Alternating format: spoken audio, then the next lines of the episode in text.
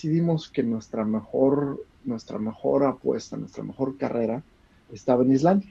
Entonces eh, nos hablamos por teléfono porque Pita no estaba, no estaba conmigo y quedamos de vernos en Islandia.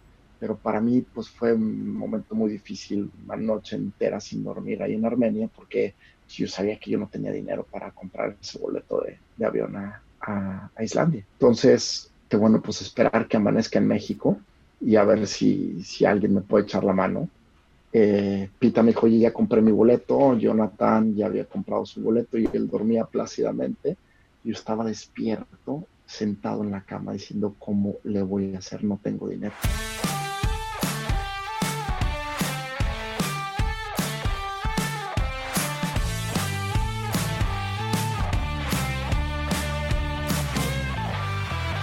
Hola a todos, ¿cómo están? Estás escuchando Imbatibles, el podcast que busca motivarte mediante las historias y experiencias de nuestros invitados y con esto adoptes el deporte como un estilo de vida. Hoy les vengo a presentar una de las historias más impactantes que me ha tocado escuchar. Sin duda alguna me llevo varias cosas de esta plática, pero hay algo que se queda grabado en mi mente y es que debemos ponernos metas difíciles de alcanzar y dar todo o nada de nosotros. Germán Madrazo es atleta olímpico de cross country ski y asistió a los Juegos Olímpicos de Invierno en Pyeongchang, donde hizo la gran hazaña de culminar una de las pruebas más difíciles del deporte. Yo soy Ariel Contreras y esto es Imbatibles.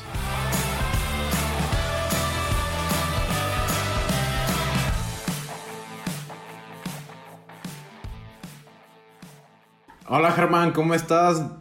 Otra vez nos volvemos a encontrar. ¿Qué ha sido de ti? Qué, gustazo, qué, de nuevo, qué gusto estar aquí contigo. Muchísimas gracias por esta invitación.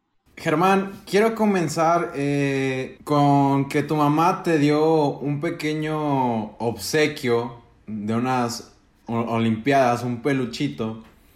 Y a partir de ahí comienza tu sueño desde niño. ¿Podrías contarnos un poquito más de eso? Claro, fíjate que mis padres fueron de vacaciones a la ciudad de Los Ángeles en 1984. Yo tenía 12 años de edad, eh, yo tenía más bien 11 y estaba por cumplir 12. Y cuando llegaron de regreso me trajeron un muñequito peluche. Y cuando vi el muñequito, lo primero que pensé, dije, oye, este, ¿qué onda? O sea, ya sabes, lo que encontraron en el aeropuerto. Eh, y la verdad es que no tenía idea cómo el muñequito este iba a cambiar mi vida, ¿no? Eh, me lo dieron y pues ahí lo, lo, aventé. La verdad es que pues como niño pues nunca juegas con muñequitos de peluche.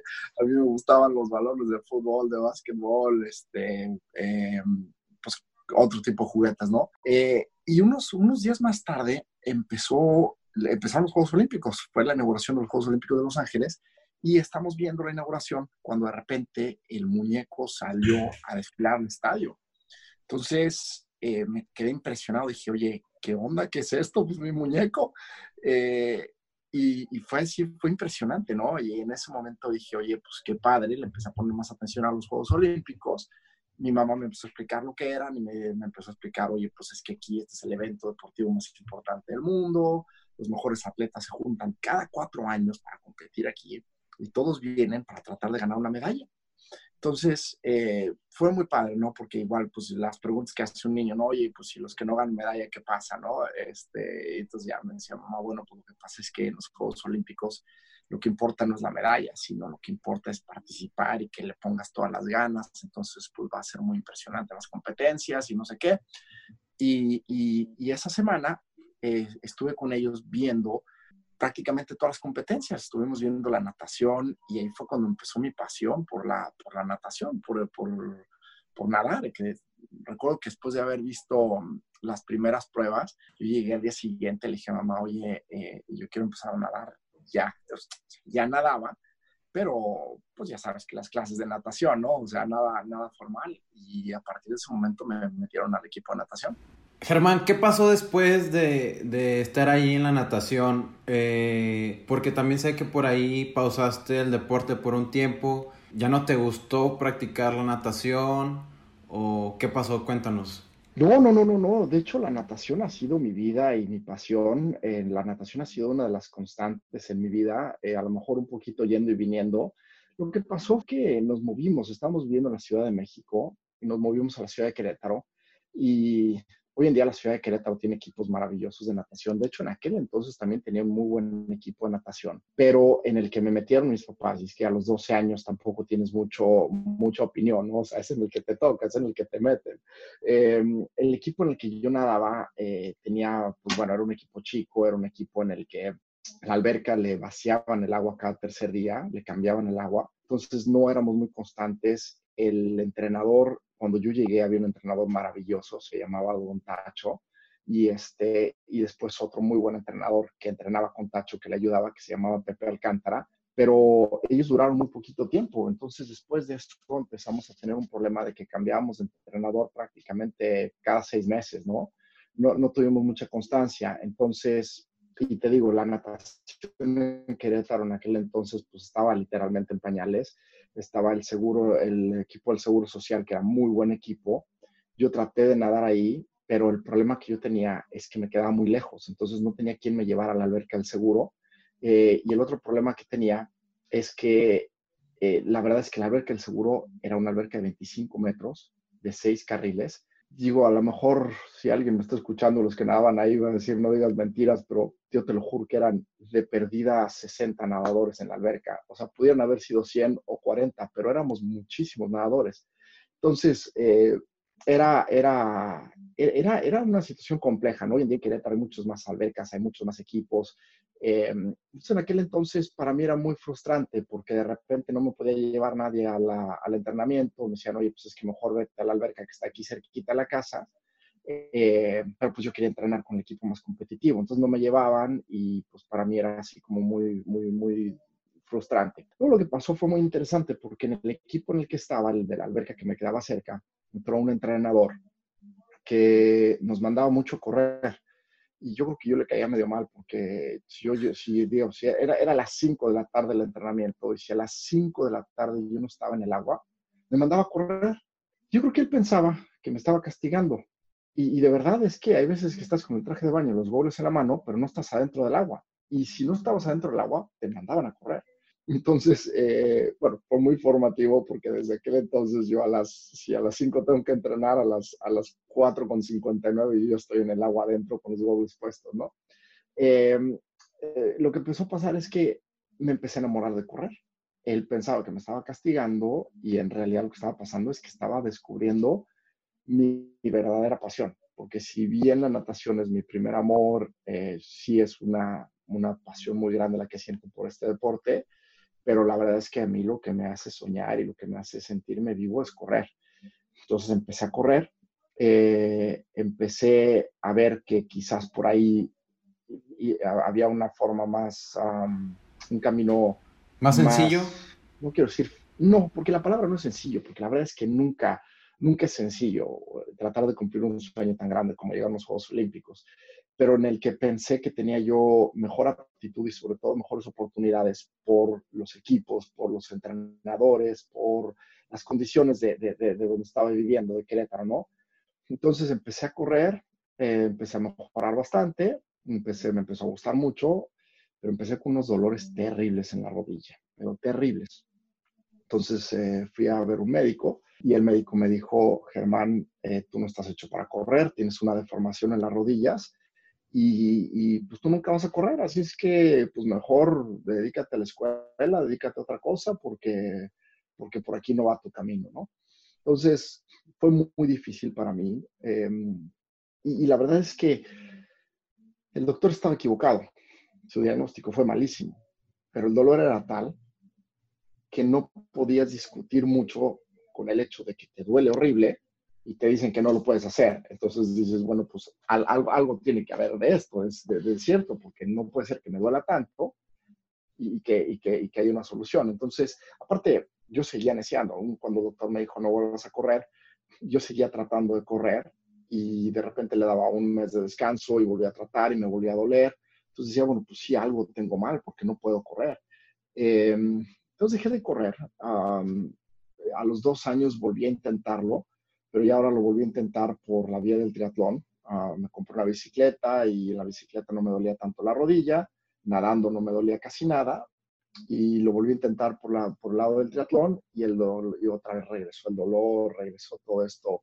Ya sabes que era súper desmotivante. Y decía, pero es que, ¿por qué? Porque además déjame decirte algo, que, que mucha gente cuando no pueden hacer algo, cambian el chip y dicen, bueno, ok, perfecto, no puedo, em, no sé, no puedo estudiar esta carrera, pero puedo estudiar esta otra, o no puedo hacer esta actividad, pero desarrollo esta otra actividad.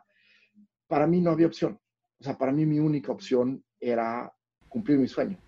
¿Por, qué no había opción? ¿Por qué seguir ahí insistiendo? Pues porque esto es lo que yo quería en mi vida, esto es lo que, esto es lo, que me apasionaba. Yo no dejaba, yo no dejaba de soñar. Eh, llegaban los Juegos Olímpicos después de, Los Ángeles, fue Seúl, que fueron unos Juegos maravillosos y curiosamente fueron a los que terminé llegando, ¿no? En, Corea. Eh, después fue los de Barcelona, que, pues por la conexión que hay entre España y México, y, yo creo que también por el desarrollo que hubo en la televisión, yo creo que fueron pues algunos de los juegos que mayor cobertura de televisión tuvieron. Entonces pudimos seguir los Juegos de Barcelona casi como si estuvieras ahí, o sea, la transmisión era constante, casi 24 horas. Entonces, eh, pues todo esto le iba poniendo más pasión, más ganas de llegar más, eh, más, hacía más fuerte el sueño. Entonces decían, oye, pues eh, como el doctor me dijo, oye, pues dedícate a la escuela, dedícate a estudiar. Pues sí, pero, o sea, sigo estudiando, yo quiero hacer deporte. ¿Me explicó? Oye, eh, ¿por qué no encuentras otro hobby? Pues porque no es un hobby para mí el deporte, porque para mí el deporte es una forma de vivir, para mí el deporte es una forma de expresarme, es como si tienes un, un, un pintor y le dices, pues no, no puedes tomar el pincel, pues, a lo mejor lo va a agarrar con la boca, ¿no? Pero, pero es su forma de, es, es quien es, ¿no? Entonces, eh, yo seguí terqueando, seguí terqueando muchos años. Eh, yo lo que hacía es que como me dolía muchísimo al correr, yo más o menos identifiqué que 30 minutos, los primeros 30 minutos no me dolía. Entonces, corría 30 minutos, uh, un día sí, un día no. Y, y el día que corría, a veces me dolía, a veces no me dolía pero el día que me dolía, me dolía muchísimo. Entonces, pues literal iba cojeando todo el día. entonces era como que, uy, ¿sabes qué? Este, voy a correr más despacito la siguiente vez o correr 25 minutos en lugar de 30 o había corrido 35, ¿no? Este, entonces no, regreso a mi dosis de 30 y este, porque no, no, no, no, no quería rendirme, o sea, no quería darme por vencido. Yo decía, es que no puede ser posible, o sea, y esos 30 minutos para mí eran súper importantes, era una parte eh, indispensable de mi vida. Entonces, lo que pasó fue que un día llegué con una gripa terrible a un consultorio médico, estaba trabajando, estaba estudiando la maestría y estaba trabajando para hacer fin. Y en aquel entonces los bancos en México tenían un servicio médico, o sea, era una prestación del banco, era maravillosa. Y entonces pues me fui al servicio médico era un sábado en la noche, me tenía que estudiar para la maestría y no podía, no podía ni abrir los ojos. Entonces eh, busqué en el directorio médico del, del, banco y fui a dar con una, con una clínica vespertina en algún lugar de Monterrey eh, y fui con la intención de que me dieran algo para la gripa. Y cuando llegué, el doctor me vio cojeando porque me sentía súper mal y dije, oye, pues me voy a correr 20, unos 20, 30 minutos y a ver si, pues a la hora de correr, ¿no? Ya sabes, este, que es algo que hacemos muy común, te sientes mal, sales, corres, este, toses todo lo que tienes que toser, sacas todo lo que tienes que sacar y ya no te sientes tan mal. Entonces había corrido tratando de sacar eso, toda esa infección, eh, o sea, me había ido peor, porque ahora sí era infección de las buenas, y llegué cojeando entonces llegué cojeando y el doctor me preguntó qué, qué me pasaba. Y le dije, oye, pues traigo una gripa terrible, tengo examen, me urge que me des algo para poder, uh, pues para poder ponerme a estudiar, porque además eh, había un grupo de estudio y en el grupo de estudio sí me dijeron, oye, compadre, este, échate algo porque, porque nos vas a contagiar a todos, ¿no? Entonces eh, me fui a ver al doctor, el doctor me dijo, oye, pero ¿por qué vienes cojeando?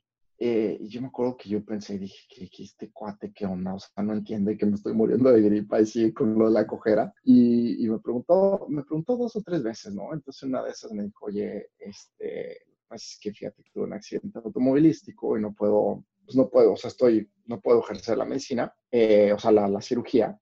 eh, pues por el accidente ese que tuve, pero pues yo era, yo, yo, yo, yo, yo estudié para ser cirujano ortopédico y creo que yo te puedo ayudar. O sea, yo no te puedo ayudar directamente, pero te puedo dirigir con, con las personas que te pueden ayudar.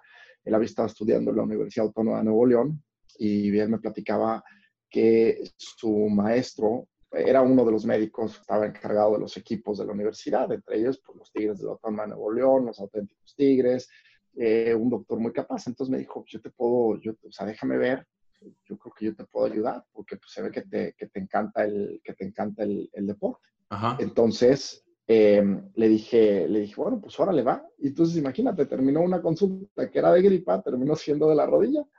Eh, gracias al, al seguro médico, me pudieron hacer una resonancia magnética porque pues, te estoy hablando que esto fue, que será como 99, 2000, una cosa así. Eh, las resonancias magnéticas pues eran impagables, ¿no? O sea, entonces, em, gracias al seguro del banco me pudieron hacer la resonancia magnética y, me dijo, oye, pues es que no tienes nada, o sea, lo que tienes es una, una malformación en un, en un tendón, en un, y no permite que tu rótula se mueva. Entonces, lo que tenemos que hacer es una cirugía súper sencilla para liberar la rótula. Y una vez que liberemos la rótula, vamos a volver a correr lo que quieras. Yo le dije, oye, pero es que a mí el doctor me dijo que mis rodillas estaban degeneradas y que yo nunca iba a poder volver a correr en mi vida. O sea, pues están, o sea, estaban muy mal. Me dijo, Germán, o sea, tus rodillas es, a ver, aquí está la resonancia magnética, aquí está la imagen del libro de texto. O sea, tus rodillas están perfectas. Lo único que tienes es esto que te impide que la rótula se mueva. La liberamos y se acabó el problema. Entonces, pues imagínate, eh, fue así como salí de ahí soñando, ya ni me acuerdo cómo me en el examen ni si estudié, porque pues volví a vivir, ¿no? Em, volví a vivir, me operaron de la, de la rodilla, eh, empecé a correr y me empezó a doler la otra rodilla, porque sí, pues era un, problema que venía, que venía congénito, entonces pues eran las dos rodillas. Em, el doctor desde un principio me dijo, yo no te opero las dos rodillas porque o no te voy a tener postrado en una cama sin moverte. Eh, aparte la recuperación es mucho más lenta, entonces tuve que esperar, luego vino un problema, ya sabes, salí del banco y luego vino un problema, ya sabes, con las aseguradoras, que porque si te operan una rodilla, pues son las dos y ya no te lo cubren y no sé qué. Entonces, eh, pasó un periodo muy largo para poderme operar de la segunda rodilla, en lo que logré arreglar todos esos problemas. Eh, me operaron de la segunda rodilla y de ahí no paré o sea, literal, no paré, me operaron de la segunda rodilla, salí del quirófano en abril y en septiembre estaba cruzando la meta de mi primer Ironman. Viste luz después de la operación, Germán. Oye, ¿y por qué, por qué dedicarte a hacer Ironman en lugar de un triatlón normal? qué buena pregunta. Mira, te voy a decir, lo que pasa es que eh, mi vida se quedó pausada cuando me dijeron que no podía volver a correr nunca más con el sueño de correr el maratón de Nueva York. Eh, ¿Por qué el maratón de Nueva York específicamente? No me preguntes. O sea, de, alguna forma me enteré y de alguna forma se me metió en la cabeza que yo quería correr el maratón de Nueva York, ¿no? Entonces, eh, en mi sueño, en, lo que yo de chiquito, de niño, ya sabes, la, la, historia que, con la que jugaba en mi mente, ya sabes, con los juguetes y tal, pues era así ir a los Juegos Olímpicos y ganar el maratón de Nueva York. Eh, era así como que lo que yo soñaba. Entonces, cuando, cuando me operan de las dos rodillas, de, la segunda, me dice el doctor, oye, este, lo que pasa es que yo no te, no te recomiendo, sobre todo porque pues, literal es la primera vez que vas a correr en tu vida, o sea, te acabamos de rehacer las rodillas, no rehacer, o sea, es una operación relativamente sencilla, pero rehacer en el sentido de que liberamos una cosa que, que, que nunca ha estado así, o sea, pues, tienes que empezar de poco. ajá. No, no, me dijo, puedes hacer lo que quieras, tus rodillas están sanas, pero no te recomiendo que corras un maratón.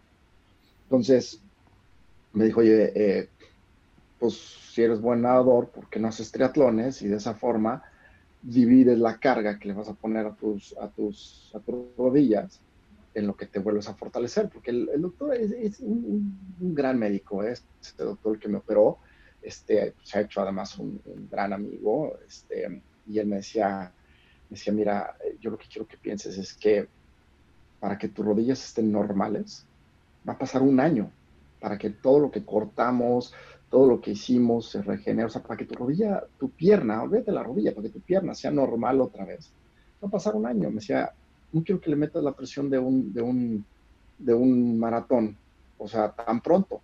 En cambio, si le metes la bicicleta, si le metes la natación, pues no vas a correr tanto. Entonces, em, para mí el sueño del maratón era, pues, el sueño. Aparte, a mí siempre me han gustado los retos grandes. Entonces, eh, me dijeron eso, hice un triatlón sprint y la verdad es que pues, ni me supo, o sea, estuvo muy rápido. Como que dije, este, aparte, pues, por esto mismo que yo llevaba ya muchos años sin poder hacer deporte, sin poder entrenar ni nada, yo no era rápido, yo pues, era muy lento. Em, o sea, era totalmente un principiante. Entonces, eh, yo, yo me daba cuenta, pues, porque aparte desde que era niño esta había sido siempre una constante, que yo aguanto muchas horas. puedo hacer ejercicio todo el día, no me canso no, me, no, siento esa fatiga, no siento... Entonces yo sabía que, que, lo mío eran las distancias largas. Entonces dije, oye, pues a ver si no puedo correr el maratón eh, y en el, en, el, en el, triatlón si lo puedo hacer por, porque no corres todos los días y esa es una forma de, entrenar. La bicicleta me lo recomendaba porque iba a fortalecer la pierna, era, iba a ser un poquito como terapia. Dije, pues un triatlón un poquito más largo de repente me entero que existe una cosa que se llama el Ironman y dije, ay, pues mira, pues qué padre, ¿no? Terminé con el maratón de, de cualquier forma, ¿no? Eh, y, la verdad es que sí fue, o sea, yo había además eh, de niño escuchado del Ironman de Hawái, de Kona, y tenía un, había ido a un campamento de verano en el que había un mini triatlón de niños, el triatlón se llamaba el, el Ironman, el Iron Kids, o sea, todavía no existía Iron Kids, pero ya se llamaba así el, este campamento, entonces, este, yo también traía ese gusanito en la, en la, en la mente, ¿no? Yo, yo, lo traía en el corazón. Entonces, pues dije, bueno, pues matamos dos pájaros de un tiro y, y me apasioné, o sea, empecé con eso. Dije, bueno, pues quizás no voy a llegar a los Juegos Olímpicos, pero pues voy a llegar al Campeonato del Mundo en Kona, este, y pues voy a, vivir a vivir esta vida de, del deporte que, siempre tenía esa pasión, siempre tenía ese gusto y que no había podido desarrollar hasta, hasta, hasta esa operación de la, esta segunda operación de la rodilla, ¿no? Sí, así es. Oye, Germán, eh, y después de ese Ironman te aventaste muchísimos más, 18, ¿no es así? 18 en total, exactamente. 18 eh, en total, y no creas que, no creas Qué loco. eh, lo que pasa. Eh, lo que pasa es que, bueno, pues ahorita le, pusimos una pausa a, esa parte de mi vida, pero, pero bueno, pues ya cualquier día de estos... Eh, Se viene otro. esa parte. Sí. Bueno, 18 Ironmans y después eh, un amigo te dice que correr no es tan retador y aparece el cross country esquí en tu vida. ¿Cómo, cómo, estuvo eso y por qué el cross country ski? ¿Qué te llamó? Claro. Mira, em, los 18 Ironmans, eh, yo siempre he sido de la idea que tienes que tener una meta. Tú ya tienes que tener metas claras, metas difíciles. De verdad, no sabes cómo me enoja cuando a un chavo le dicen que se tiene que poner metas alcanzables, porque si no, su motivación se va a venir abajo cuando no lo logra alcanzar es como enfurece, porque no es cierto. La verdad es que en la vida, si quieres ser feliz, tienes que poner metas muy duras, muy, muy difíciles de alcanzar. El problema es que tú te evalúas de acorde a tus metas. Si tu meta es, no sé, correr 5 kilómetros, tu evaluación personal es de un corredor de 5 kilómetros.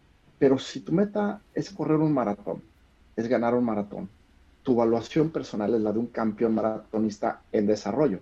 ¿Me explicó? Entonces, siempre tienes que ponerte metas inalcanzables, porque de otra forma, la desmotivación viene por alcanzar metas que ni siquiera quieres alcanzar, por alcanzar metas chiquitas, metas que no vale la pena luchar. Ahí es donde viene la verdadera desmotivación. Entonces, ah, para mí el, el, objetivo cuando hice mi primer Ironman no era hacer un Ironman, mi objetivo era muy claro. Mi objetivo era calificar al Ironman de Hawái, al campeonato del mundo en Kona y me tomara las, los Ironmans que me tomara, iba a llegar a Kona. Y por eso fue que, que, que, que fui tan constante eh, todos esos años tratando de llegar a Kona, costara lo que costara. Y la, la bueno, y ahora el, cross country ski, todo viene más que, no es que no dijeran que era retador eh, correr, ¿no? Mis amigos todos corren, y, bueno, no todos, pero ahora poquito a poquito ya todos están empezando a correr, ¿no? No, lo que pasa es que lo que ellos decían es que terminar un Ironman, o sea, nada más terminarlo, no se les hace retador. Y ellos lo que se quejaban eh, en esta plática es que decían que, que bueno, pues que 17 horas pues, terminan la, la, gente caminando y que, pues, que ellos la verdad no le veían mayor caso a que alguien terminara caminando. Entonces, por ahí iba la plática. Entonces, uno de ellos me dijo, oye, lo es que hay deportes que son pues, mucho más retadores. O sea, ah, porque, claro, yo decía eh, que el deporte más duro que puedes practicar es el Ironman. Eh, y uno de ellos me dijo, claro que no, hay cosas mucho más duras que un Ironman. Y yo no creo que hay nada más duro que un Ironman. O sea, ¿qué puede ser más duro que un Ironman? Y, y bueno, sí sé que es más duro que un Ironman. Correr un maratón a tope es más duro que un Ironman. O sea, un maratón a tope, o sea, dando tu súper mejor esfuerzo, es más duro que un Ironman a tope. Eh, entonces empezó esa discusión y uno de ellos, Alfredo Borraes, que es aparte un amigo de, la infancia, o sea, no, creas que tenemos un poquito de conocernos, de toda la vida, él sabe de todos mis sueños, él sabe todas las cosas que he querido hacer, todas las loqueras, eh, siempre pues él es de los primeros, ¿no? Que le hablo por teléfono para platicarle.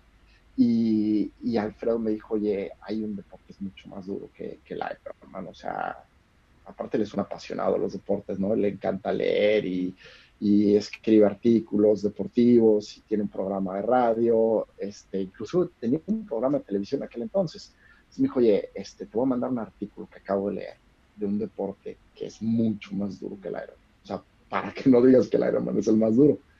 Y me manda este artículo del Cross Country Ski y cuando leo el artículo, yo quedé cautivado, o sea, porque aparte decía que la, la chava que escribió el artículo, nada más para ver si era tan, tan, tan inhumano este deporte, había tratado de darle una vuelta al circuito de Sochi y, que terminó tan adolorida que durante dos días no pudo hacer su trabajo en los Juegos Olímpicos, estaba en el cuarto de hotel este, temblando de dolor.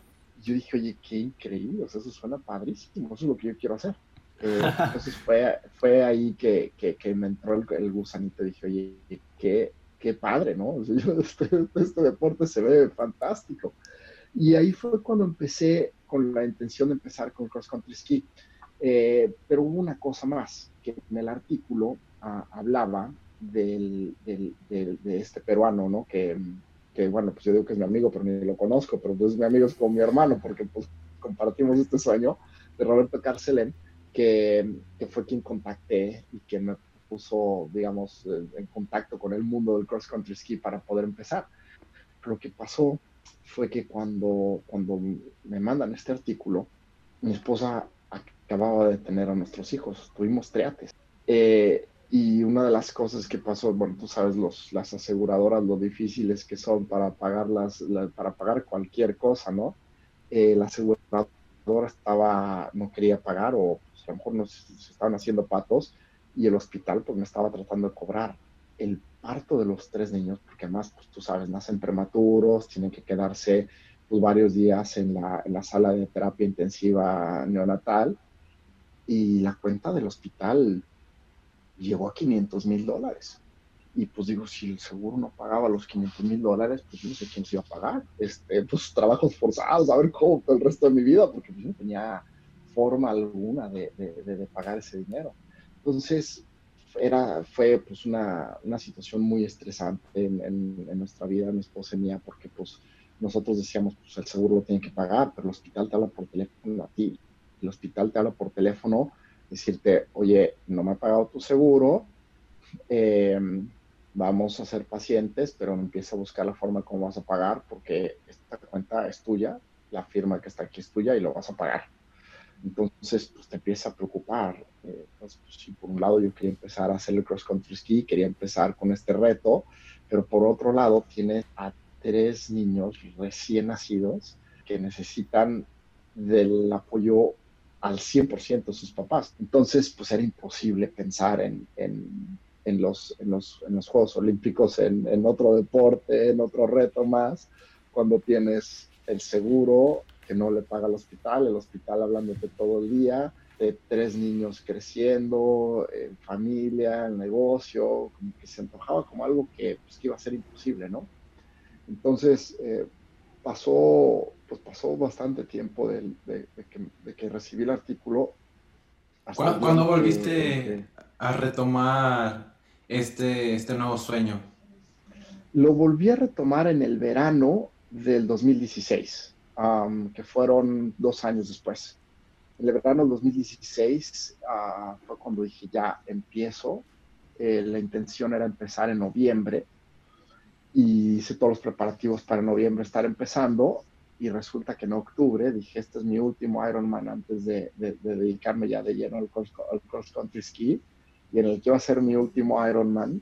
Em, en la bicicleta un tipo se me cruza y me manda volando al suelo y bueno, pues terminé con, con el, labio abierto, puntadas por dentro y por fuera, el dedo, el dedo a la fecha eh, todavía no recupero completamente la sensibilidad de este, del, o sea, como que la estrella de la bicicleta se me clavó y algo de haber lastimado porque mm, yo me toco y, no siento nada. O sea, aquí, aquí siento todo y en este no siento nada.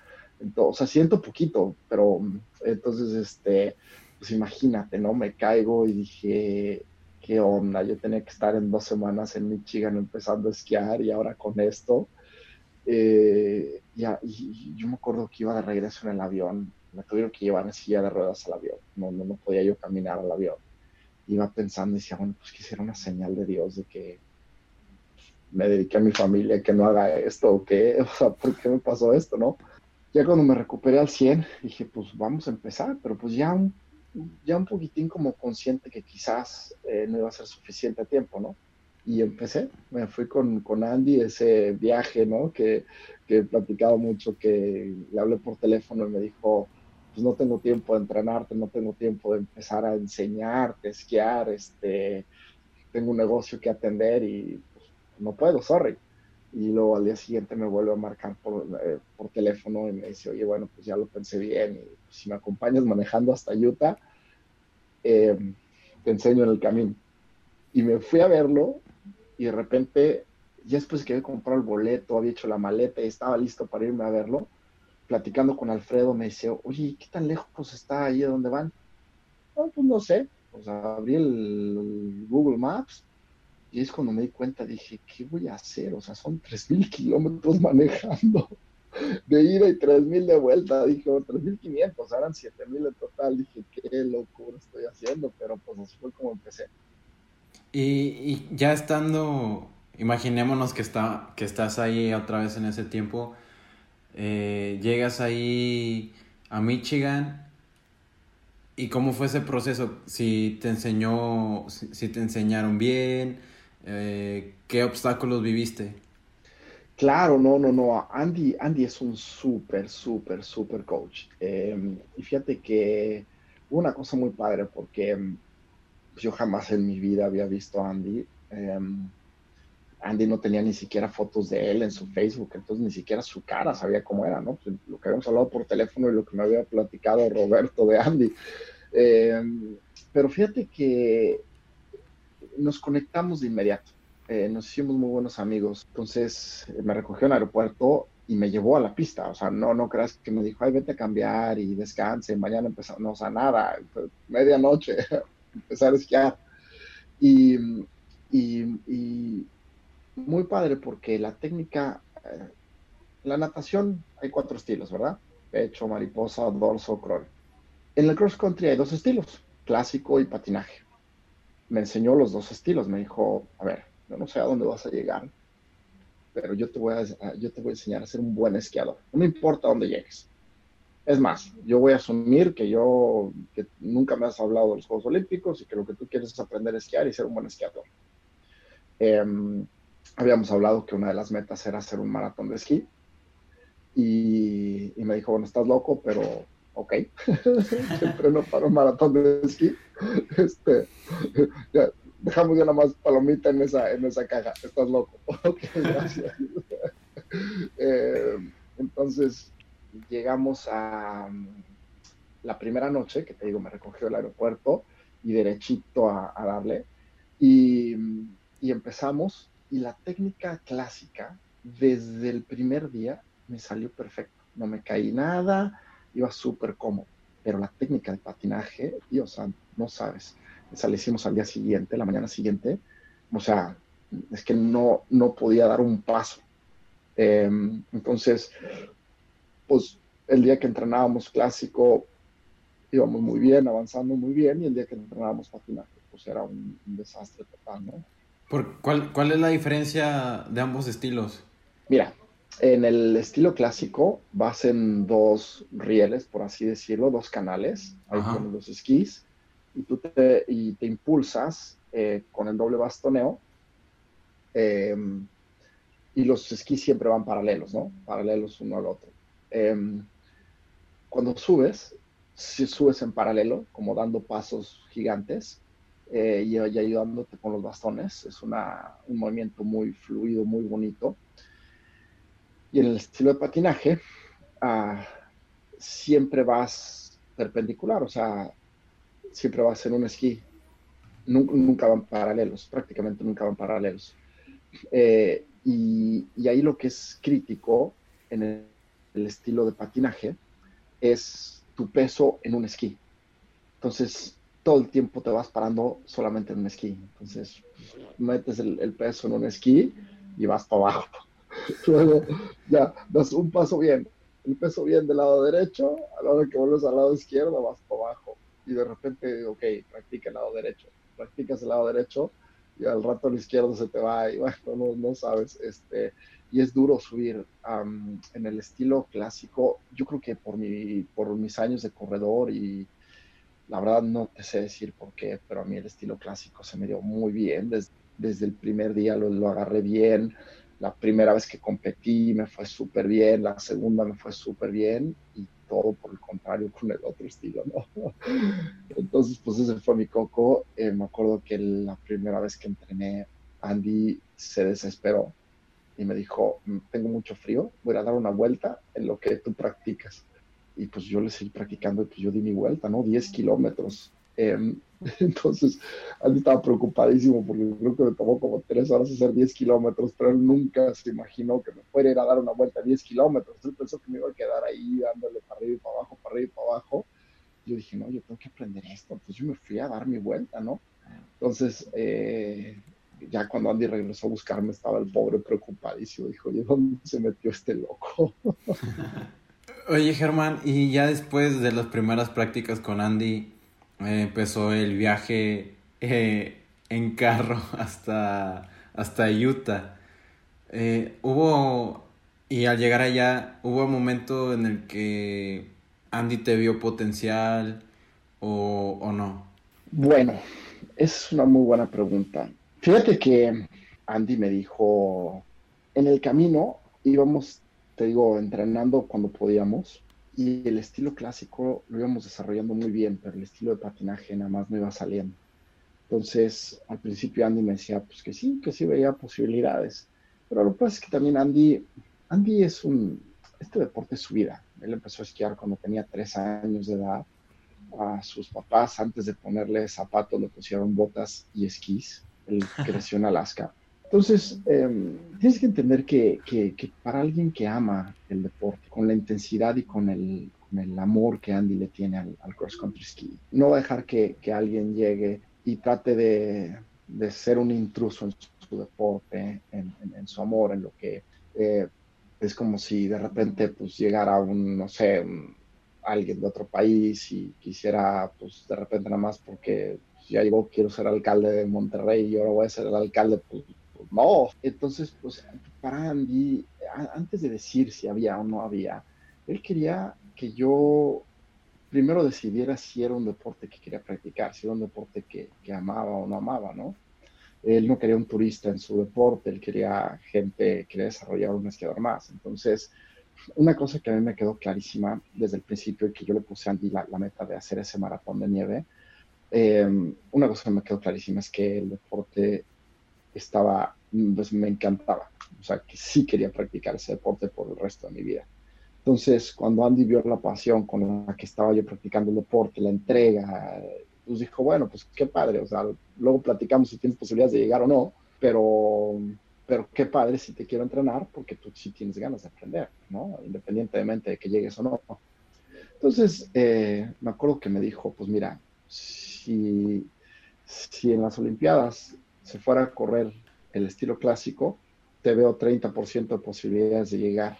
Pero como se va a correr en estilo de patinaje, pues yo creo que ni 10%, compadre, estás bien mal. Eso me lo dijo el segundo día.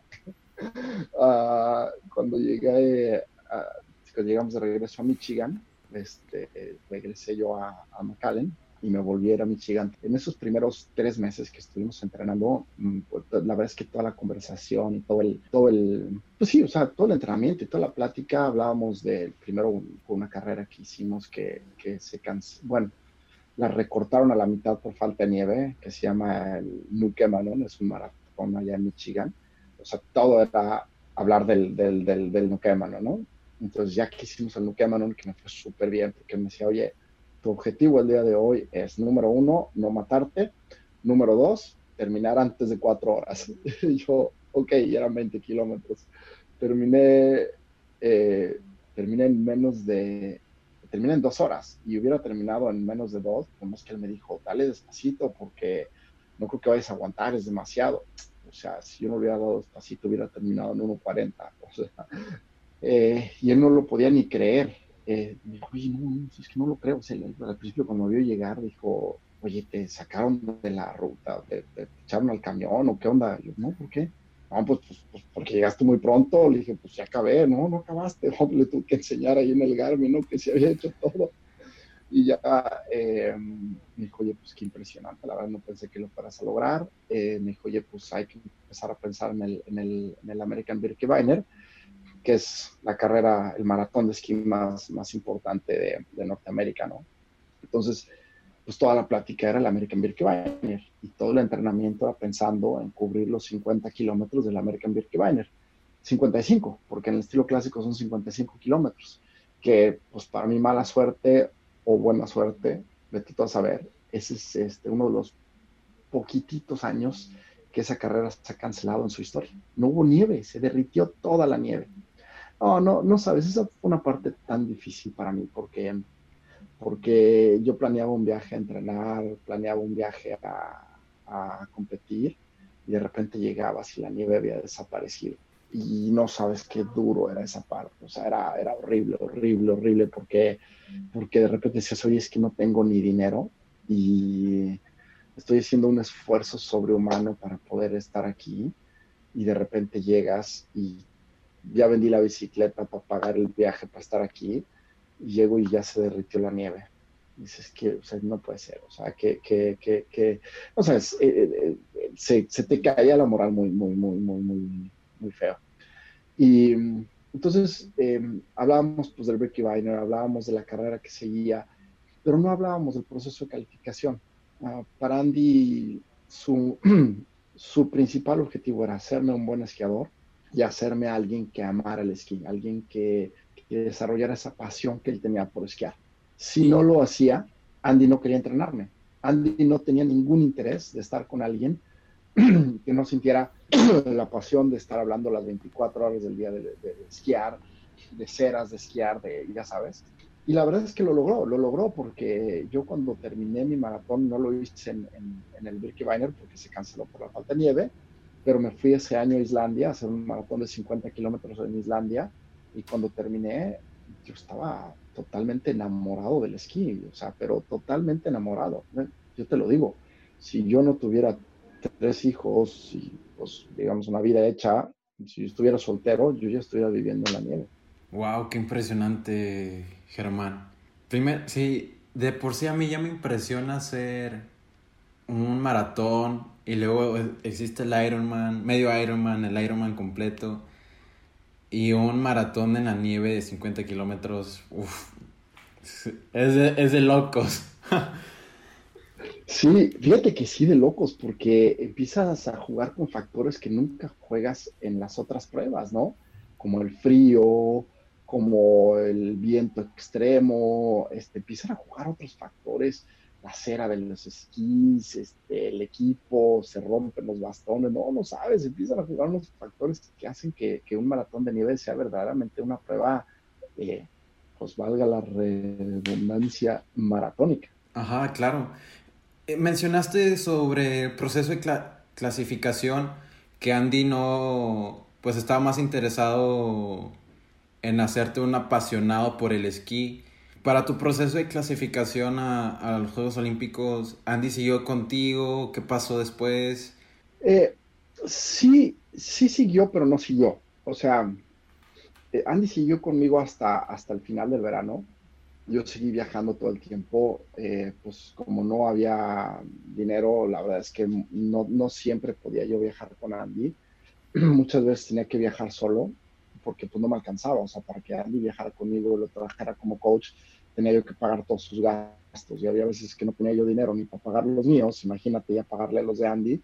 Entonces yo seguí viajando inclusive regresé a Michigan este, varias veces más y de las veces que regresé a Michigan, em, pues había veces que Andy estaba en su oficina trabajando y yo, y yo estaba entrenando, ¿no? Entonces llegaba y nos íbamos a comer juntos, le daba el reporte en la mañana, me decía qué hacer en la tarde y no lo veía hasta el día siguiente. Entonces, em, Andy siguió conmigo todo el tiempo, pero ya un poquito después de que pasó el verano y él tenía que dedicarse de lleno a sacar adelante su negocio, eh, lo que pasó es que me dijo, ¿sabes qué, Germán? Ya de aquí en adelante yo ya no puedo estar tan dedicado a ti, aunque me pagues el boleto, yo ya no puedo ir contigo. Entonces yo ya seguí mucho, ya seguí mucho por mi cuenta. Eh, a las carreras de Sudamérica que estuve, estuve varias semanas, prácticamente un mes en Sudamérica, eh, Andy nada más me acompañó cinco días o cuatro días, una cosa así. Eh, después de eso, pues yo me volviera a entrenar en noviembre a, a, seguir y Andy ya no fue conmigo. Y después en diciembre, cuando por fin me junté con Jonathan y con Pita, pues eh, ya Andy tampoco ya no fue conmigo. No que dejáramos de hablar, no que dejáramos de estar en contacto prácticamente, pues a lo mejor no diario, pero sí dos, tres veces por semana. Pero ya Andy ya no estaba... al 100, exacto al 100, exacto. Pero él me lo había dicho desde un principio, o sea, aquí no hubo ninguna sorpresa de, ay, me abandonó, no, para nada. Él me dijo, puedo ayudar hasta este punto, de este punto en adelante, no puedo hacer mucho por ti. Entonces, em, ese era el, reto, por lo que Pita y yo platicamos y decidimos que, que si lo íbamos a hacer juntos necesitábamos alguien que nos entrenara. Entonces Pita me decía, yo tengo un entrenador acá que nos puede ayudar. Y yo le decía, no, es que necesitamos alguien que nos entrene, o sea, como Andy me entrenaba a mí, de que salir a hacer intervalos juntos, entrenar, y ahí fue cuando, cuando los problemas que traía Jonathan por su lesión de la espalda, que no tenía dinero, porque pues estaban, eh, digamos, esperando eh, pues a ver cómo reaccionaba de su lesión de la espalda para darle dinero para que siguiera en su proceso, y que fue que Pita y yo dijimos, oye, pues entrenamos con Jonathan y, además, pues a, la hora de nosotros estar consiguiendo dinero para seguir nuestro proceso, pues hombre, pues compartimos y le ayudamos a Jonathan y, por eso fue que el equipo se hizo tan fuerte, que el equipo se hizo tan sólido, porque los tres estábamos cubriendo las necesidades de los tres. Entonces, eso fue lo que hizo que se hiciera esta hermandad y este equipo en el que verdaderamente había un compromiso de,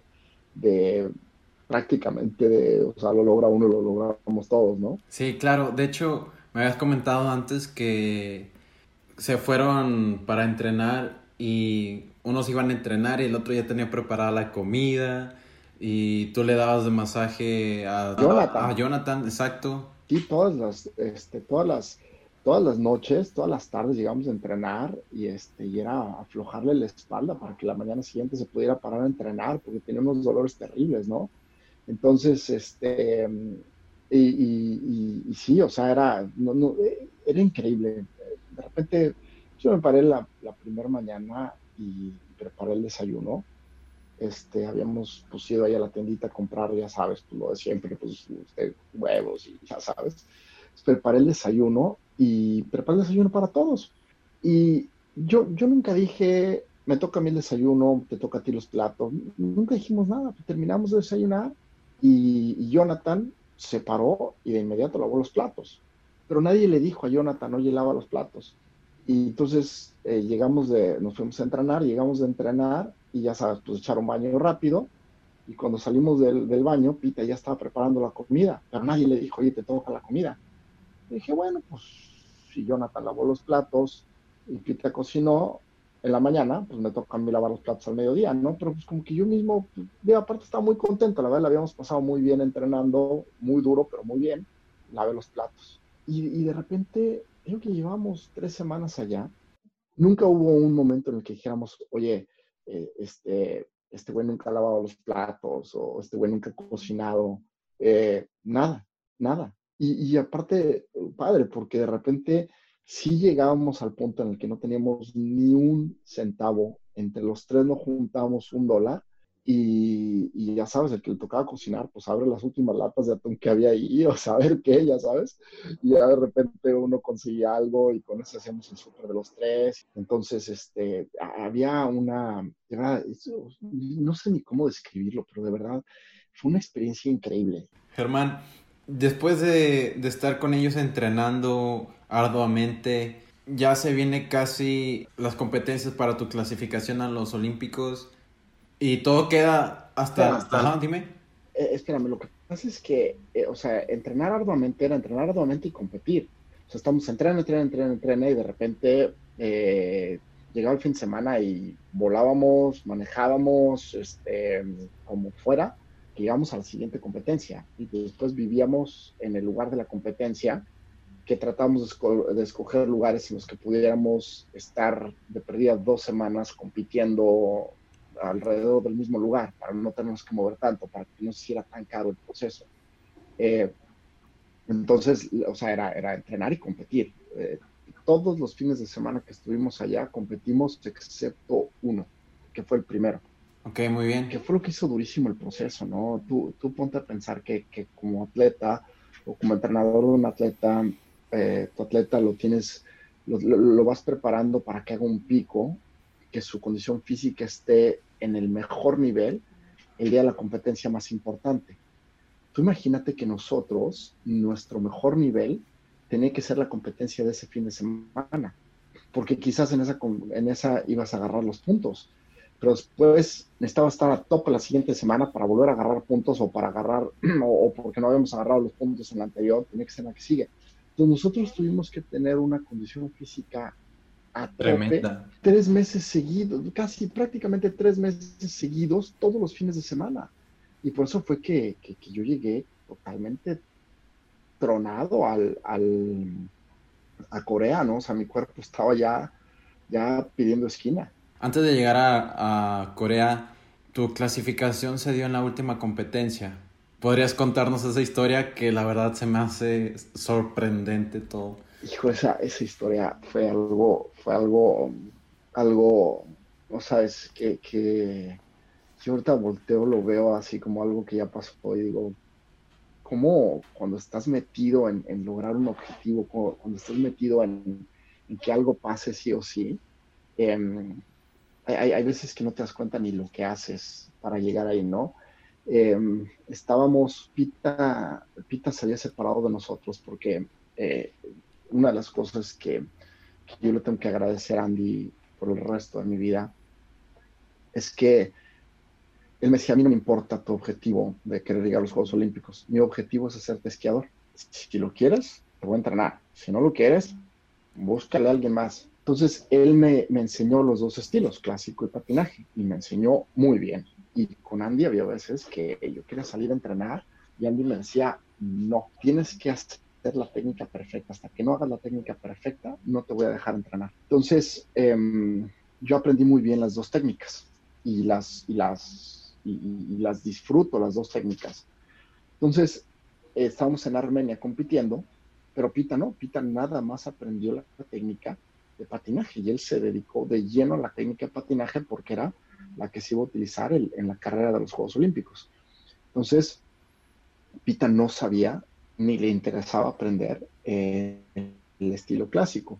Y además también te voy a decir, no, no creas que nada más pita, porque hay eh, en, los Juegos Olímpicos había biatletas que habían decidido ir en cross country en lugar de biatlón, que no, o sea, cuates que califican a los Juegos Olímpicos en el criterio de calificación A, o sea, los mejores del mundo, que no se ponen unos esquís clásicos. O sea, había uno que nunca se los había puesto porque de chiquito aprendió, aprendió a, hacer skating para o sea, patinaje, para el biatlón, y después de ahí eh, se, se, puso a correr cross country, pero nunca corrió en un estilo clásico. Entonces él me decía, me acuerdo un día platicando, me decía, te puedo dar muchos consejos en patinaje, pero no me pidas un solo consejo en clásico porque, o sea, me pongo los esquís y ahí le doy, pero ni me gusta ni me interesa. Entonces, no, no creas que era una cosa nada más de, pita, ¿no? Si era, otros deportistas tenían, tenían esa misma carácter que solamente hacían una, una sola técnica, ¿no? Entonces, estábamos en, en, en, Armenia y el último día de competencia en Armenia era clásico, Pita no iba a ser el clásico y él tenía la oportunidad de salirse de Armenia, viajar a otro país, creo que iba a viajar a Bosnia y en Bosnia tenía la oportunidad de hacer una carrera más de, patinaje y pues tener una oportunidad más, ¿no? Entonces Pita se va a Bosnia a tratar de calificar y John y yo nos quedamos para hacer la carrera de clásico al día siguiente y nos separamos. Terminamos la carrera, ni Pita le fue bien ni a mí me fue bien. O sea, la verdad es que a mí sí me fue muy bien, pero no, pero me quedé corto de los puntos. Entonces, quedamos que pues el último fin de semana, la última carrera la íbamos a hacer en, en Islandia. Em, era, era un análisis muy complejo de cómo decidir qué carrera ir, ¿no? O sea, porque son muchos factores los que tienes que considerar. Uh, quién va, o sea, la historia de la carrera, quién ha competido ahí, quién no, porque de alguna forma, pues nosotros no crecimos en la nieve, nosotros no tenemos eh, países con esa tradición, entrenadores, no tenemos nada, la verdad. Entonces, nosotros sí de alguna forma teníamos que buscar carreras que nos quedaran mejor. Y, eso nos criticaron mucho, porque nos decían que buscábamos carreras fáciles. Y, la verdad es que, pues sí, pero buscar carreras fáciles era un reto, porque no existe una carrera fácil.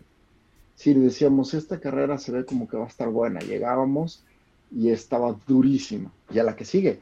Y entonces nuestro reto era buscar carreras que nos quedaran mejor, pero además entrenar muchísimo para hacernos mejor, para no necesitarlas. Entonces al final decidimos que nuestra mejor, nuestra mejor apuesta, nuestra mejor carrera estaba en Islandia. Entonces eh, nos hablamos por teléfono porque Pita no estaba, no estaba conmigo y quedamos de vernos en Islandia.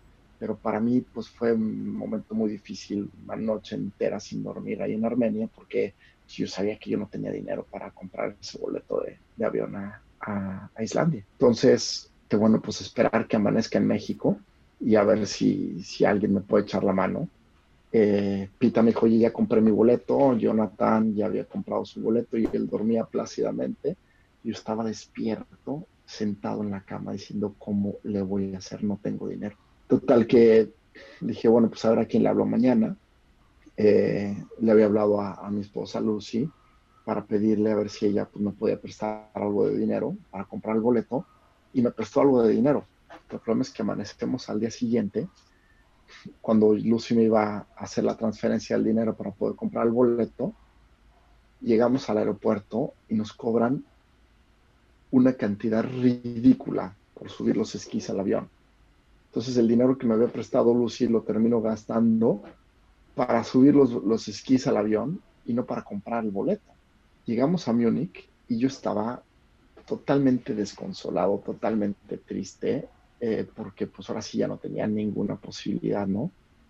Entonces, en la cincuenteava llamada con, con, Pita, me dice Pita, oye, em, pues ni modo, yo no te puedo prestar dinero, yo creo que pues yo creo que ahora sí, pues ya llegamos al final. O sea, me encantaría poder hacer algo. Piensa, a ver qué se te ocurre.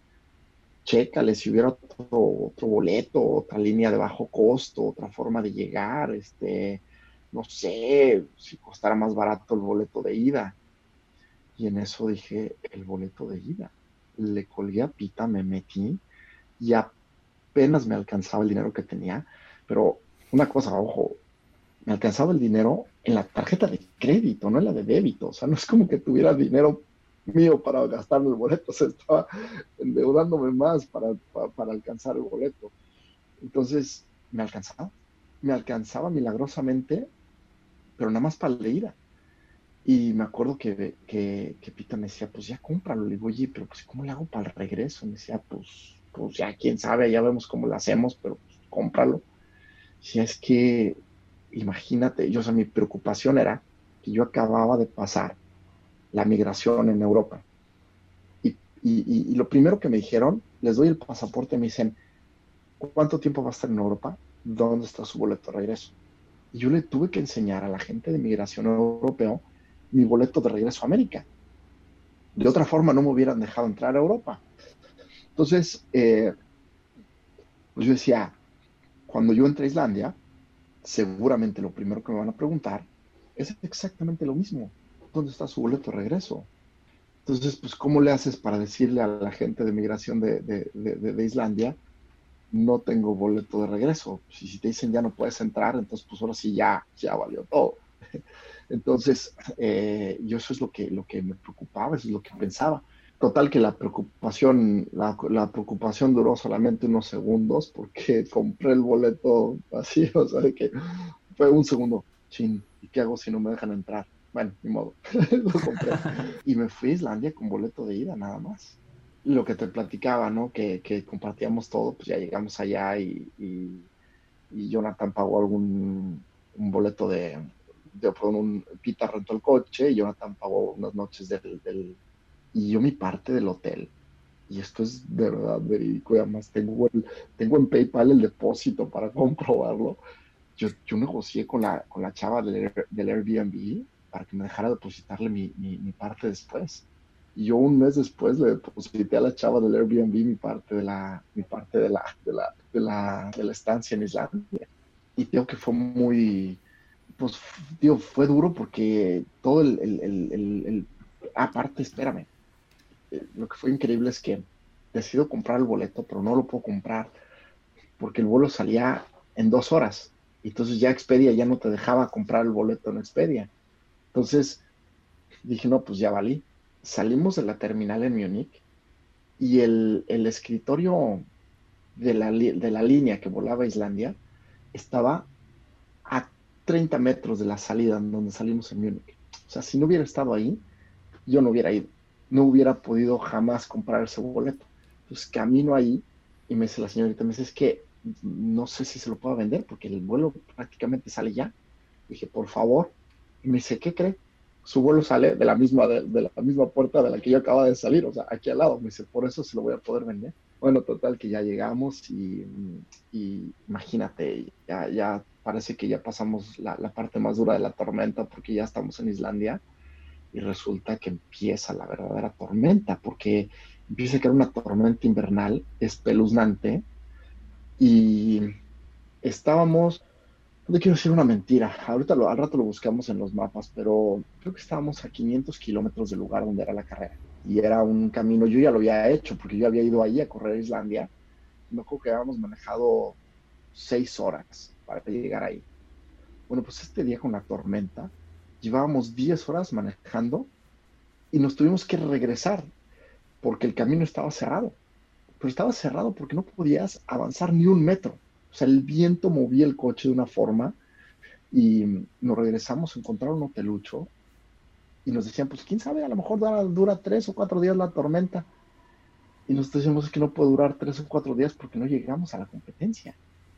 Entonces, decías, todo el esfuerzo está parado aquí, sin poderte mover y sin nada que puedas hacer, porque ya ahí son factores que no dependen de ti en lo absoluto.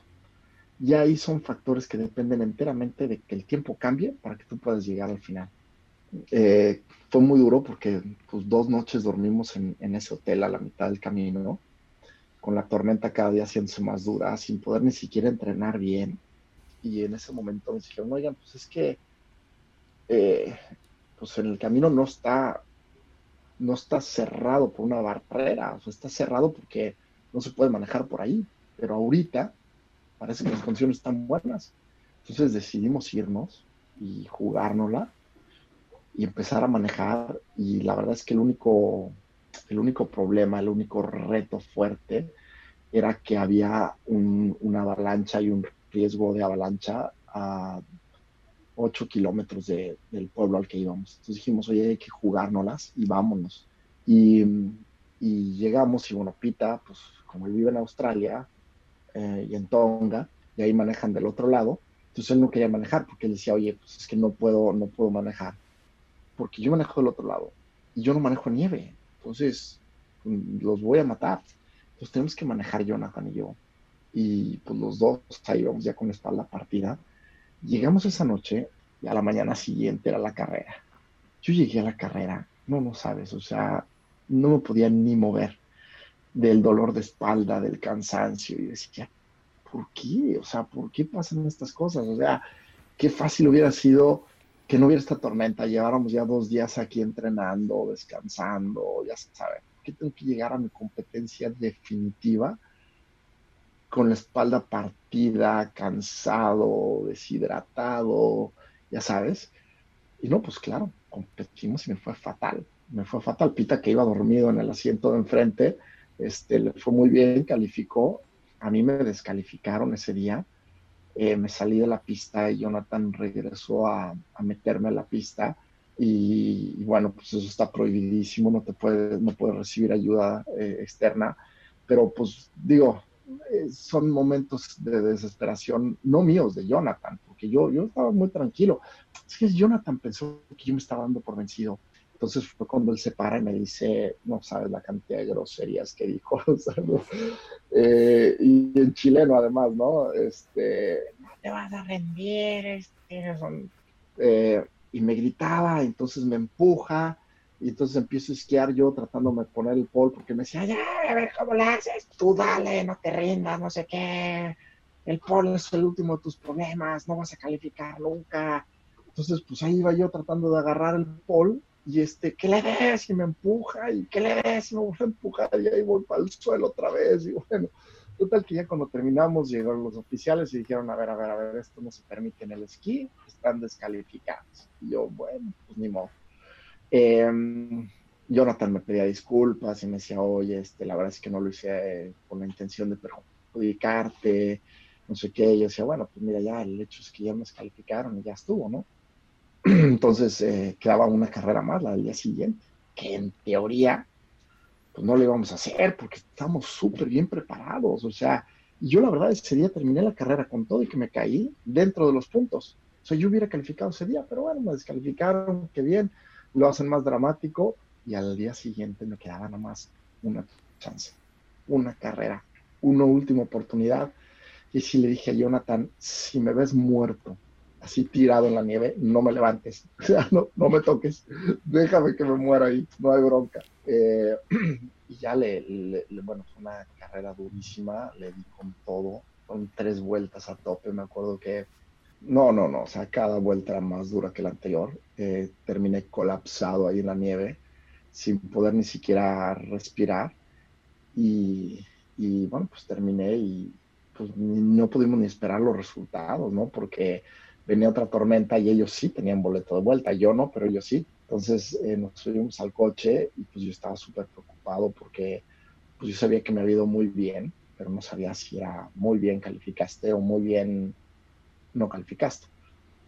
Pita tenía que llegar porque ya estaba calificado y ya tenía que una entrevista y que varias cosas. Y Jonathan también tenía que regresar porque tenía que regresar a Chile a, que a los uniformes y al abanderamiento del equipo chileno.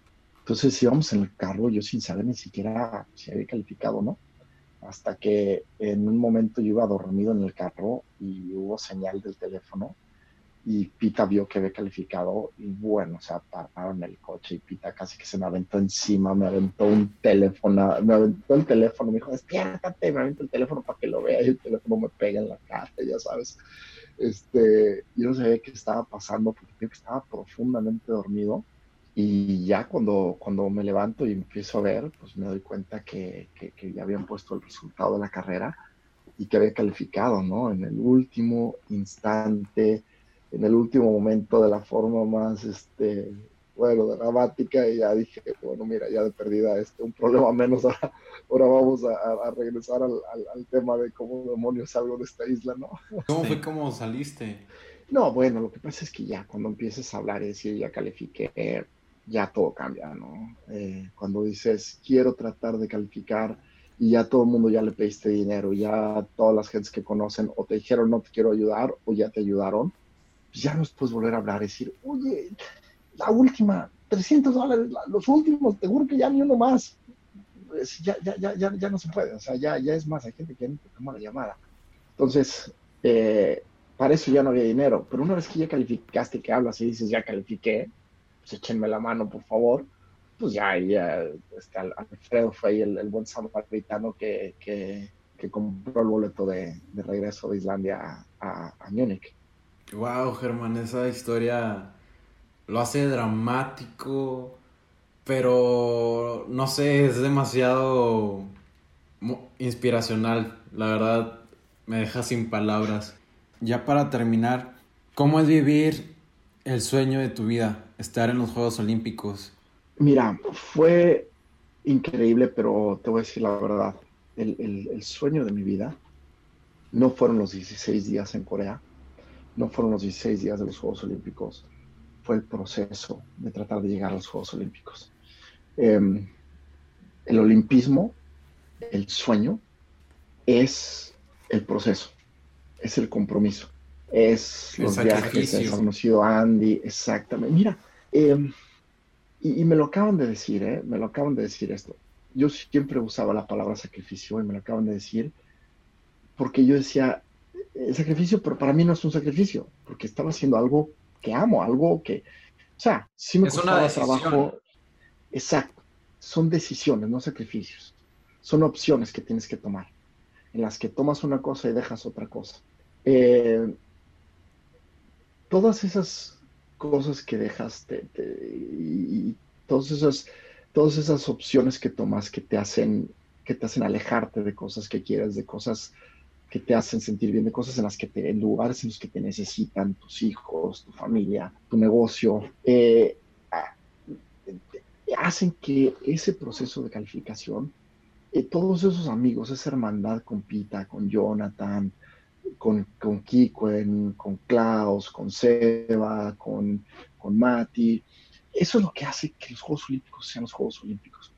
Si yo nunca hubiera llegado a, participar en una carrera olímpica, yo me sentiría olímpico como quiera, porque para mí la vida, o sea, las enseñanzas, lo, lo, lo, que viví en esos, en esos, en esos, en esos años, de, en ese año, en esos meses de angustia, de no saber si lo vas a librar, de, ya sabes, de, luchar, de no rendirte, de decir, ching, ya no tengo dinero, pero le voy a dar a una persona más, y de repente esa persona te dice, sabes que sí te ayudo, te depositan, y para mí eso fueron los Juegos Olímpicos. Em, ya, ya lo que se vivió en Corea, bueno, fue increíble, pero la verdad es de que si Corea nada más hubiera sido Corea, sin los dos meses anteriores no, no hubiera sido lo mismo, no, no, hubiera sido, no hubiera sido lo que fue. Pero lo que fue increíble es que yo, fíjate cómo son las cosas, ¿no? Yo en mi mente iba volando en el avión de regreso a, a México, porque me dijeron que sí o sí tenía que estar en el abanderamiento. Entonces para mí fue muy duro porque estaba del otro lado del mundo regresar a México y a los dos días volar a Corea. O sea, no, sabes lo que fue ese viaje. Es lo más pesado que he hecho en mi vida. Eh, iba yo pensando, decía, qué gachos. Cada vez que alguien, que, que, que, alguien calificaba, lo cargábamos en hombros y nos sacábamos una foto bien padre. Y pues a mí nunca me tocó mi foto, ni quien me pelara. Nomás el telefonazo que me aventó Pita, porque literal regresamos a dejarlos al aeropuerto para que ellos se fueran y yo me quedé ahí solo. Eh, pues en lo que me compraban mi, boleto y me tocaba a mí salir. Entonces eh, iba, iba pensando que a mí no me había tocado mi festejo, ¿no? Eh, y, en un tema muy, muy personal, muy, muy, si quieres tú, de broma, ¿no? No, no, no que dijera, ay, a mí no me tocó, no, sino esas tonterías que vas pensando, ¿no? Dice, chino, pero a mí no me tocó mi fotito, pero este hubiera estado, hubiera estado padre de repente llegas eh, y el día de la carrera las cosas se dan de nuevo, como la calificación, de nuevo como todo en mi vida, me levanto con una, con una fiebre espantosa, con un dolor de, garganta, los, los, dedos me dolían, las manos, o sea, la fiebre, ¿no? O sea, el cuerpo cortado. Em, y Pita está preocupadísimo, decía, por favor, compite, no te vayas a rajar. yo, no, me voy a rajar. Me dice, es que te veo mal. O sea, no eres tú. Yo, ya sé que no soy yo, pero no te preocupes que yo corro. Entonces, em, pues tú sabes, ahí en la línea de, de, partida, echándole porras a todos y tal, empiezas a transmitir una energía muy padre, muy positiva, pues que es la energía que hemos transmitido todo el tiempo, ¿no? Y al final la vida me regresa ese, ese festejo que nunca me tocó a mí, cuando todos me esperan al, cruzar la línea de meta. Y, y Pita, yo creo que les iba diciendo, dije, hermano, no viene nada bien, algo trae, este, está mal, no sé qué. Y, y la verdad, ahorita que volteé atrás, pues sí, lo que estaba mal es que pues, mi cuerpo reventó, o sea, de estar a tope todos esos meses, a tope con todos esos viajes, este, mi cuerpo llegó un momento en que dijo, ya está aquí, me explicó.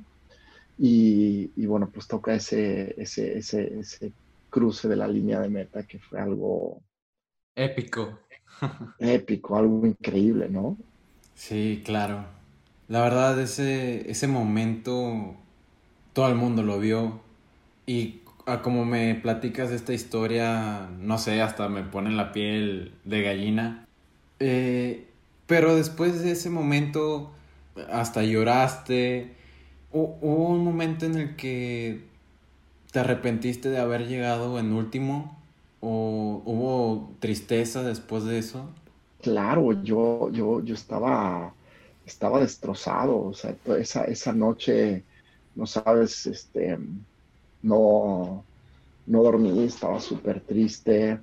Eh, de repente abrí el teléfono y, empiezo a ver, este, sobre todo en Twitter, ¿no?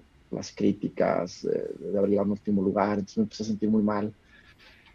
Y, y muy tonto, porque leí eso, pero no leí los mensajes positivos porque es lo que pasa en el momento, ¿no? O sea, es como las cosas tienen que ser así, yo creo, para, para que después lo puedas disfrutar y apreciar bien. En su momento había estado leyendo los mensajes positivos en Facebook, en Instagram, pero de repente me metí a Twitter y en Twitter vi las, las partes, las cosas negativas y también en Facebook hubo algún, algún comentario negativo y entonces estaba yo, me sentía fatal, ¿no? Me sentía fatal porque aparte muchos de ellos nunca me habían ganado o sea, competíamos y no me habían ganado. Entonces, ¿por qué, por qué, ese, por qué ese día me ganaron? Pues porque me sentía fatal. Entonces, pero yo, pero pues tampoco me iba a poner a decir eso a todo el mundo, porque pues eh, iba a parecer como que me estaba justificando, ¿no? Y, no era, no era el, caso. Entonces, no, yo me sentía fatal. Hasta el día siguiente que, que me toca hablar con el capellán de la Villa Olímpica y bueno, me, dice unas palabras y hace una oración ahí conmigo que me cambia la vida, me cambia la visión y me cambia absolutamente todo. Y me doy cuenta que, que la verdad lo que pasó fue un, regalo de Dios y que terminé en el lugar que terminé porque, porque es lo que Dios quería para mí, ¿no? Es, es, es, es lo que es la, el mensaje que Dios quería que se enviara al mundo.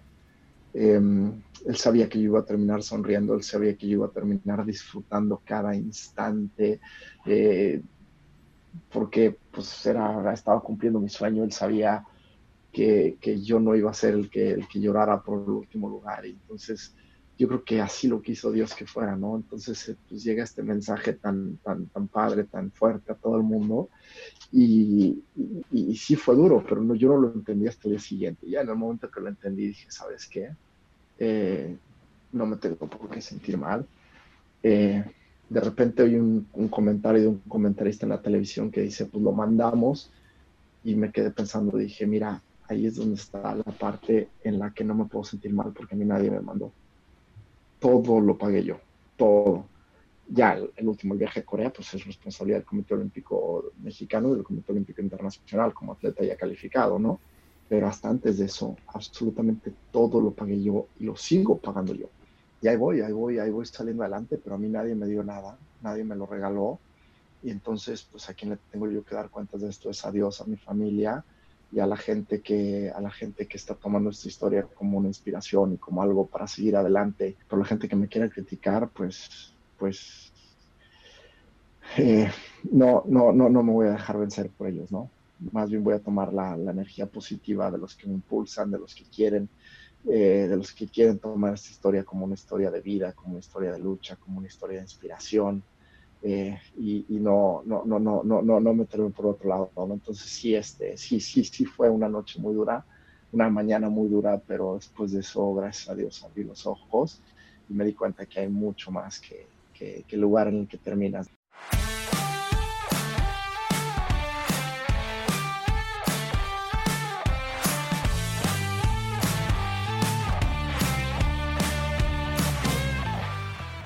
Hola, soy yo otra vez. Antes de irnos te quiero hacer este pequeño anuncio. Germán realiza conferencias motivacionales acerca de sus experiencias de vida, como esta historia que acabas de escuchar. Con estas conferencias, Germán cubre los gastos durante su gran hazaña en los Juegos Olímpicos de Invierno en Pyeongchang. Si te gustaría que en tu empresa, universidad, tuvieran una conferencia de este tipo, te dejo el Twitter e Instagram de Germán para que te contactes con él que es arroba germán-madrazo. Ahora sí, espero que te haya gustado el episodio, suscríbete al podcast en la plataforma donde nos estés escuchando, comparte este episodio en tus redes sociales y etiquétanos. Nos encontramos como arroba imbatiblesmx.